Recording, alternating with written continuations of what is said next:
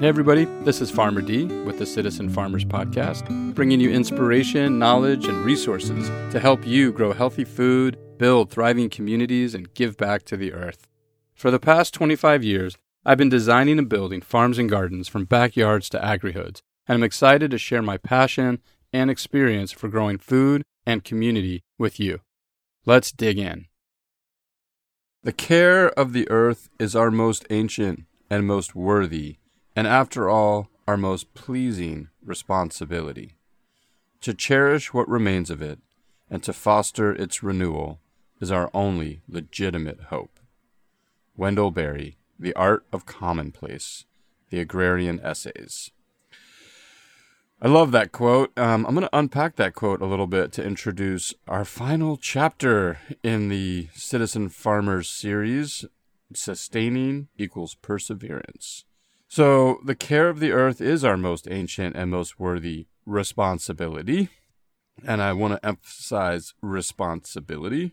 This is something that we as human beings are responsible for being caretakers of the planet, guardians of the earth, Shomrei Adamah, as the Jewish faith tells us. We are placed in the Garden of Eden to till and to tend. That is our responsibility. And and in this quote, what I love is it is not only worthy and ancient, but it is our most pleasing. It is such a blessing that we get to steward this beautiful earth and that we have the tools and the gifts passed down for generations of stewardship. And to cherish what remains of it, which I find really powerful, this this idea that it's not whole, right? We've lost a lot of species. We've lost so many of the insects. We're losing so many of the the cherished aspects of nature. And so to cherish what remains of it and to foster its renewal to help bring back the life of the planet is really our only legitimate hope. And so this quote kind of sums it all up for me. And so this chapter is really about, you know, how do we persevere and sustain in times of challenge, whether that's challenges in your garden, just trying to get something to harvest, despite all the pests and bugs and weather and challenges that come in gardening, but also like how do we as a society, as humans, work together to help foster the renewal of the planet and address so many of the challenges that we face with climate change and with a depleting ecosystem. So, first thing I'll do here is just I'm going to read the introduction to this chapter and riff a little bit off of it. So, after the harvest is over, the cycle begins again. And ideally, our farms and gardens become more fertile, abundant, and profitable each year. Unfortunately, that doesn't always happen. The reasons are endless pests, weather, critters, drought, flood, fatigue, financial strain, lack of adequate help, the list goes on and on. Farming is fickle, like any business. Some years are better than others. It requires a great deal of hard work and perseverance to weather the ups and downs. But don't give up. The stakes are too high and the rewards too great. Focus on the soil and the experience, and you will grow in many more ways than you could imagine. In my opinion, long range success is measured by our impact on society and the earth creating meaningful jobs, and being able to take pride in what we do. It's truly an honor to do something you believe in that can provide sustained health, happiness, and fulfillment. So that's that idea of focusing on the soil and the experience really stands out for me because cultivating the soil and nurturing the soil, having that relationship through composting, through growing plants, through um, regenerating that virtuous cycle of soil building is one of the most fundamental things that we can do to be good stewards and to be more connected to the earth and to help contribute and to foster this relationship that feeds us and feeds the planet. The experience is really about the connection that that brings, the connecting that people to the land, to the seasons, to plants, to animals, you know, I see my kids, you know, here on the farm milking cows and gathering eggs and pulling carrots. I mean, these are the life inspiring moments and experiences that define our relationship to ourselves and to to to nature and to community. And so being able to provide those experiences for more people is really what this is about. Right? This is not necessarily about, you know, making money or, you know, starting a business or about anything more than really having a relationship with the soil and creating meaningful experiences in our lives. That said, how do we keep our gardens thriving over the long haul? The answer, I believe, lies in empowering our fellow citizens to support and preserve artisanal agriculture, making it the way of the future rather than a quaint relic of the past. Engaging individuals, institutions, businesses, and government is critical to ensuring the long term viability of both urban and rural agriculture. So, this is what it's about, right? This is about engaging people in this sacred act of growing food, of preserving those artisanal ways of growing and processing food and making things and sharing things. Those are foundational elements of the economy as well, right? So, growing food, growing medicine, making products with those things, and sharing those with our community is foundational to sustaining civilization as well as sustaining our businesses and our gardens and our farm enterprises. I'm sure you understand by now what I mean when I say that farming is about so much more than just cultivating food. It's about the relationship and understanding you build in the process with the land, your inner self, and your community. If you practice the steps in this book, both you and your farm or garden will succeed over time, and you will be making valuable long term contributions to the world around you. So, in this chapter, I'll talk about sustaining your projects and explore some of the challenges you'll most likely encounter and hopefully provide tips on how to persevere through them. I'll also share ways to preserve the harvest and offer ideas for helping your gardening and farming endeavors to succeed into the future. Whether you're seeking primarily to feed your family from your own backyard, to add to your income, or to contribute to the larger mission of supporting the sustainable agriculture movement.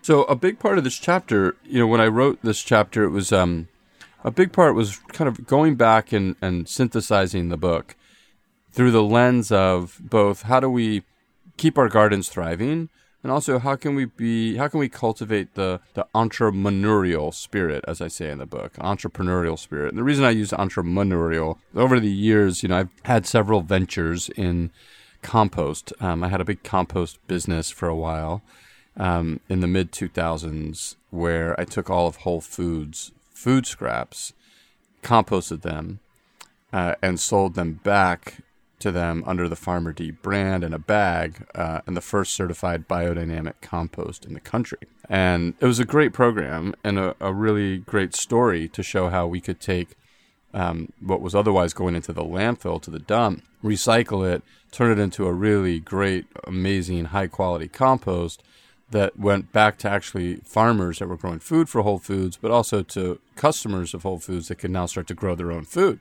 So they were taking the food scraps and turning it into home gardens and school gardens. And so I'm, I'm, I'm my entrepreneurial spirit is definitely um, alive and well, and has been through many journeys over the years, and looking at different ways to continue to farm and help promote the ideas of regenerative farming and urban gardening and finding ways to create more impact. And you know business is a tool for that. Um, creating a you know businesses that drive more gardens. You know we i had a store in atlanta for 10 years where we designed and built and installed and maintained gardens in homes and restaurants and schools and hospitals. And that's and that you know those kinds of entrepreneurial endeavors that get more gardens and farms going is really what this is about, right? So, you know, in part, it's not that I'm saying you know, go off and change your career and, and start a new business. Not that you shouldn't, but it's also about maybe there's just ways to do small, creative, entrepreneurial things that help cover the cost of your, your gardening habits. So, For those of you wanting to turn your gardening passions into a source of revenue, here are a few quick ideas to channel your inner entrepreneur. Whatever you choose to do to cultivate a better world, I hope you do it with a smile and share it with as many people as you can. Together, we can sow seeds for a brighter future and inspire coming generations of citizen farmers to do the same. Okay, so composting. There's nothing more valuable in a garden than compost. Many people are not able to produce as much as they need at home or need a place to send the organics they generate. This creates an opportunity for the entrepreneur, entrepreneur to step in and help them. One way is to offer a compost collection service where for a small fee you come to someone's house once or twice a week and pick up their organics. There are a number of models like this that have popped up all over the country. Whether you're looking for such a service or want to start your own, there's a black gold mine here. Worm farming is another business opportunity that often starts out with a bin or two in the basement and can quickly escalate to renting a warehouse for millions of worms. There's a market for worms for composting and fishing, and even a larger market of gardeners who know the value of high quality vermicompost. Lastly, making quality compost on a large scale and selling it to gardeners, landscapers, and farmers can channel your love for compost into a viable career opportunity. There's some innovative composting companies that are making a big impact and big profit by redirecting organics from the landfill to their compost facilities and ultimately to a gardener like you. And what's interesting, here in California, there's a, a bill, um, Senate Bill SB 1383, I think it is, that is going to make composting a requirement by law. So you will get fined if you are a business or an institution uh, or even a residence that is not composting. That means major opportunity if you're in California because composting is going to become a big deal. And this is only like less than two years away that this bill kicks in. So if you're interested and compost is your jam, I would highly recommend um, looking into that bill and seeing where there might be some opportunities to uh, help make it happen and maybe even make a few bucks along the way. Okay, planning. This has been more of my path. You know, I've been a farm and garden designer now for 20 years. Um, the main thing that I do is design farms for a living. And I love it. It's just such a fun thing to take, you know, a, a blank canvas and bring it to life and create food and community and jobs and regenerate soil and feed those in need and teach people about gardening and farming on the I mean to me this is like the more of these kinds of farms we can design and integrate into society the better off we all will be. And that's the whole premise, right? Is that we all all citizens need to value that, prioritize that, contribute to that if we're going to have any legitimate hope, as Wendell Berry says. Okay, so planning. Is there a designer in you? There are millions of homes and businesses out there that want to create new, sustainable farms and gardens or improve their existing ones. Here's where you come in. The growing interest in creating edible, organic, regenerative, and permacultural landscapes is providing opportunities for those of us who have knowledge to share and can help illustrate the possibilities. You don't have to be an artist or landscape architect to do this. You need to have a good idea of what plants will do well in a particular area and be able to translate that into a functional and aesthetically pleasing design. Expressing a garden design on paper or through a digital program is a very valuable skill and one people are willing to pay for.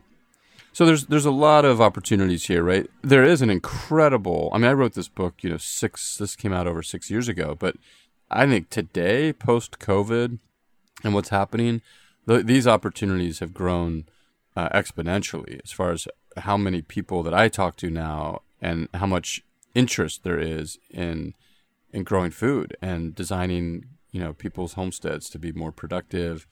Learning you know more skills around design is also a lot of fun. If you're if you're an artistic person and you enjoy drawing or you know any kind of visual arts program this is a really great direction there are good programs out there if you want to go get a landscape design certificate or even pursue a degree in landscape architecture lots of options there next chapter tilling More and more people are thinking about turning their large lawns or small backyards into food producing gardens, but are not necessarily up for the hard work that this entails.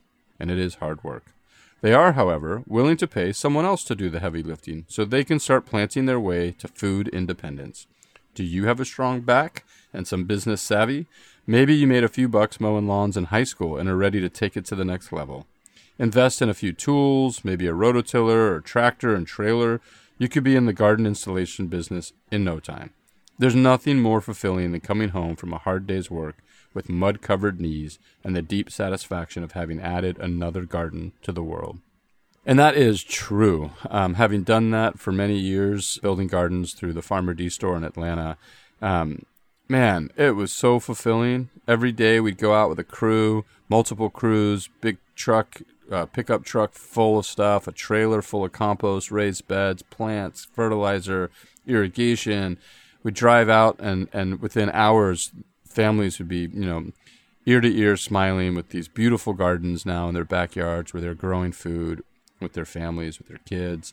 Um, it's really a great thing to contribute, especially with raised beds and you know edible landscaping. And if you do have you know you know some good tools or you know rototiller, I mean it's incredible how quickly with a crew and some some planning you can put a garden in in a house literally within hours. Um, you can transform a place um, and have it pumping food. So, the next chapter sowing. The easiest way to succeed in gardening, especially for beginners, is by starting with a seedling rather than a seed. A seedling is a plant that has been grown in a greenhouse for a month or two and is ready to be transplanted into the garden. It will grow to maturity in a much shorter time than if it had been planted directly from seed. This gives the gardener a jump start and also sidesteps the most fragile time in the life of a plant, from germination to young adulthood. These hardy little teenagers also allow a gardener with limited space to maximize production by reducing the time each crop takes from planting to harvest. So, herein lies the business opportunity growing edible starts for home gardeners and farmers. Yes, even farmers experience the same benefits, and many are buying what are called plugs for crops that are harder to grow from seed and to get a head start on their season.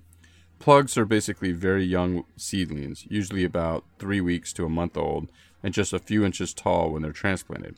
Starts, or transplants, are about two months old and are usually in bigger pots with larger root systems. Once you master the art of growing from seed in a greenhouse, in a hoop house, or even indoors, you have a valuable product that lots of gardeners are willing to pay for. In our retail store, every year we would sell thousands of organic vegetable, herb, and edible flower transplants to home, school, restaurant, and community gardeners. One good way to get started with this is to grow enough starts for your needs, plant extra as a buffer, and sell any surplus to friends and family, or use them as a barter. Seed starting is a great thing to do for your own garden but it's also something that is really easy to overproduce more than you need and share with others, whether you're just going to give those away or sell them or trade. It's such a great currency. Everybody loves getting veggie starts and herb starts and flower starts. So it's a great little uh, enterprise opportunity and a lot of fun to do. Growing. Many people love the idea of growing, build a garden, then realize they're either too busy or too inexperienced to give the garden the attention it needs to thrive. That's where a passionate, knowledgeable gardener like you comes to the rescue by offering a maintenance program in which you tend someone's garden once a week and leave a basket of fresh picked veggies on their doorstep. There are more and more models like this that have been sprouting up around the country. In fact, Farmer D Organics was one of them. We maintained dozens and dozens of gardens for individuals, schools, hospitals, and restaurants around Atlanta, and we also helped many of them maintain their compost and worm bins, backyard chickens, and bees. That is a trend um, you know and that this can be like really simple. This can be just you helping out a few people with their garden right? So maybe you just pick up you know 10 hours a week help out a couple neighbors they see your garden like oh my god that looks amazing you know how do you grow such nice tomatoes at your mailbox and can you help me and then you're helping them and all of a sudden like you know you're helping grow gardens in your neighborhood and you're making a few extra bucks and you know before you know it you know you could turn that into a full fledged business. Um, it is true. I mean, a lot of people want gardens, and uh, yet they don't realize how much work it is. So, um, if that's something that you can help uh, there's definitely an opportunity there. The next chapter is healing. Gardens can actually provide therapy, and not just from working in the garden and eating fresh veggies. Growing medicinal plants and making teas and tinctures and more can actually be a way to support your garden hobby and maybe even turn it into a lucrative business. One valerian plant, for example, can easily yield about 20 ounces of tincture, which could sell for about $150. You can see how a small medicine garden could pay for itself in no time. If this path is of interest to you, I recommend taking a course and doing some research, as these plants are very potent and should be used properly. There are also a number of herbal products like salves, lip balms, and lotions that are not ingested, so do not pose as much of a safety concern. Who knows? You could become the next Burt's Bees. Another healing route is a horticulture therapy degree or certificate where you could make a meaningful living helping people heal through gardening. On the growing the herb side and, and making medicinal products, there's definitely some knowledge that's needed there. There's some great books, amazing herbalists that have written wonderful books that are kind of DIY guides. You know, don't be intimidated. There's plenty of simple things you can do growing herbs like chamomile and mint and making tea blends or even growing echinacea or valerian and making your own tinctures. There's nothing to be worried about. But if you're going to start selling products, there are issues with herbs and that you got to kind of work through if you're going to really grow a significant business with it the horticultural therapy route is really, really, really cool. So I did a, a hor- horticultural therapy course in 99 at Merritt College in Oakland when I was running the farm at Log Cabin Ranch at the youth prison.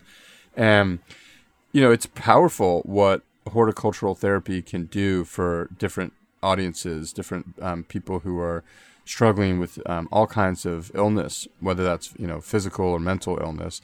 So, you know, if you really love gardening and want to share that, and you're good with people, especially people that maybe uh, have dementia or are physically, you know, have, have special needs or, um, or incarcerated, you know, these kinds of um, folks that can benefit from gardening for, for therapeutic, from a therapeutic perspective, there's actually degrees where you can go study to become a horticultural therapist and work in a hospital or a care facility. So, that's a really great path, and it's it's a there's an interesting history behind it, um, and I think there's more and more of a future in it. Um, I think especially you know as we we've been going through COVID, I think there's a lot of people that are hurting, obviously, um, that are going to need help um, getting back on their feet and healing some trauma that they've been through, and so you know who knows maybe this could have a resurgence. Um, horticultural therapy could be a great gift to the world um, in the in the years to come.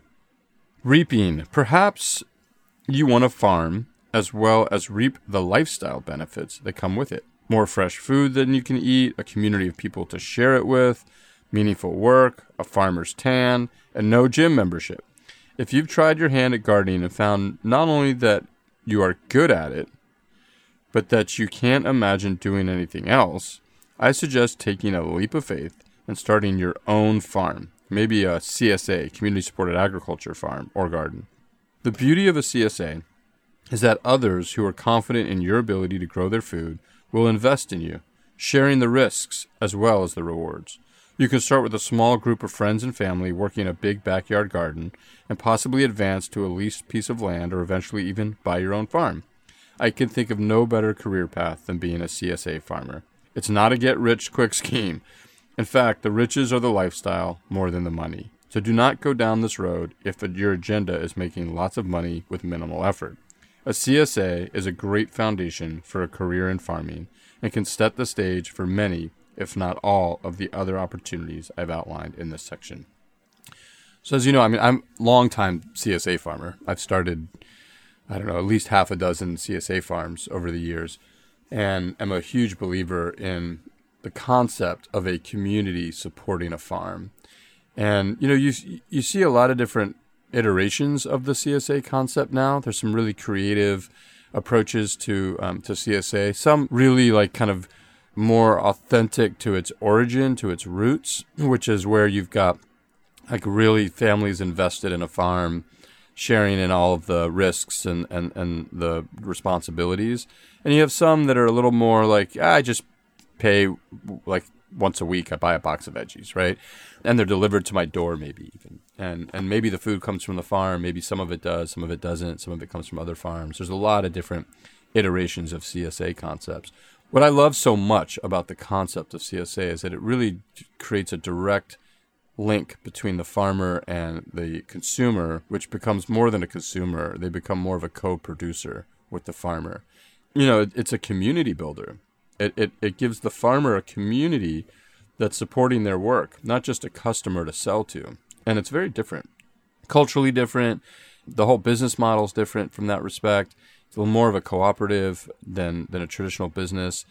And you know, in the the agri-hoods that I work in, the CSA model is just the most natural fit as the kind of the the nucleus, the hub, the heart of a community where people when they live in a community they're going to naturally invest in the farm that they can walk to and that that feeds them both you know with nourishing food but also with great experiences and an opportunity for them to connect to the land and to the food and to the seasons and be a part of the farm um, you know without having to bear the whole burden of it. So and and even a great farmer shouldn't bear the whole burden of the farm. You know i believe that you know it takes a village. Really it does. It takes a village. And we need that. We need more community support around the kind of farming that we want to see in the in the future. So, um, if we're going to solve this huge crisis we're in around this food the food system, I, I think that starting at the CSA level is probably uh, the foundation for that.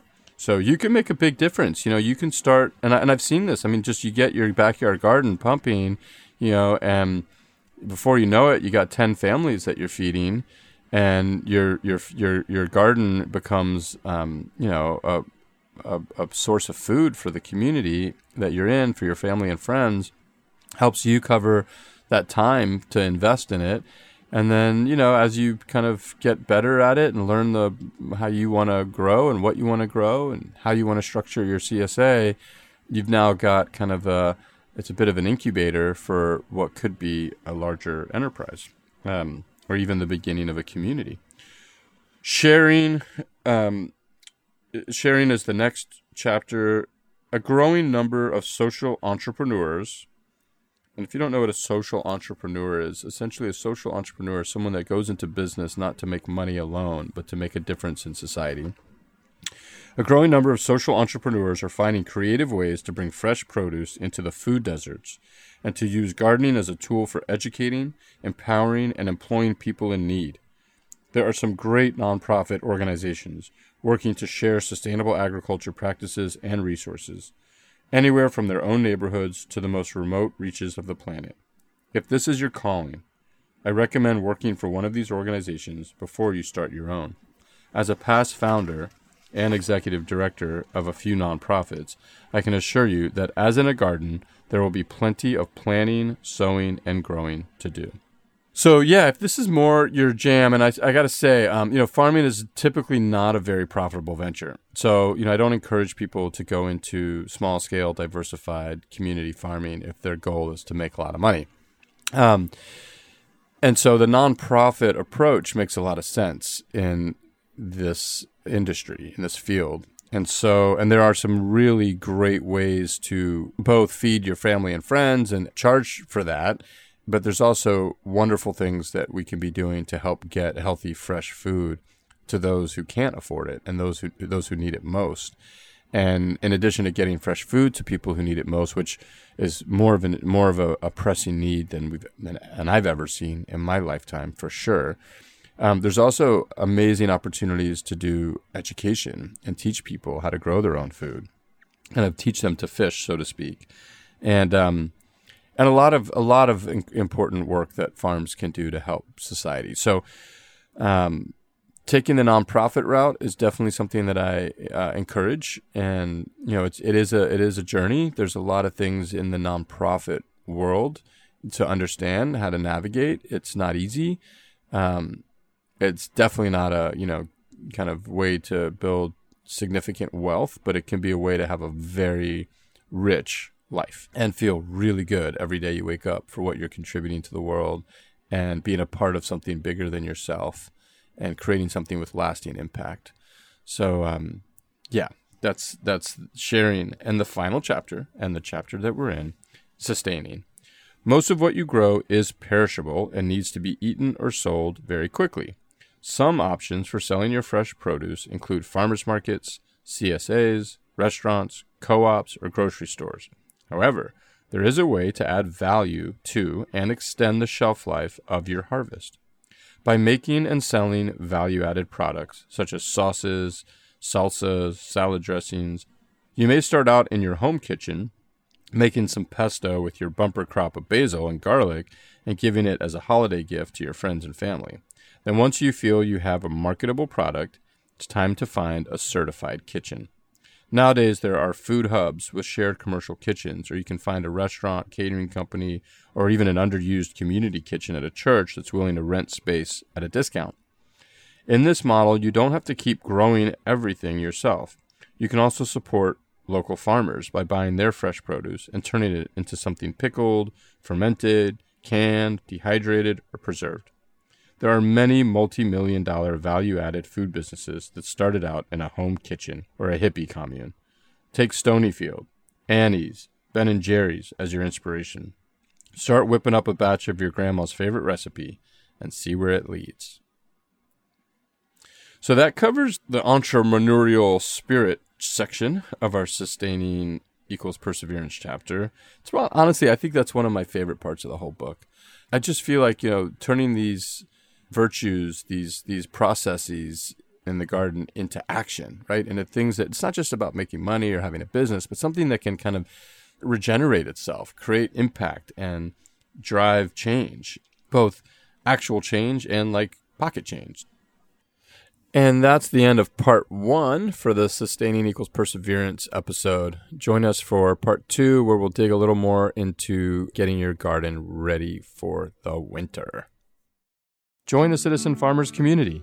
Follow us on Instagram and Facebook. For more information, check out today's show notes.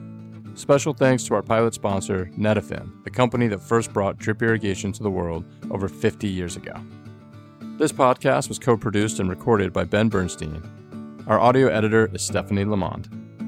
Thanks for listening to this episode of the Citizen Farmers Podcast with Farmer D. Until next time, enjoy your time in the garden.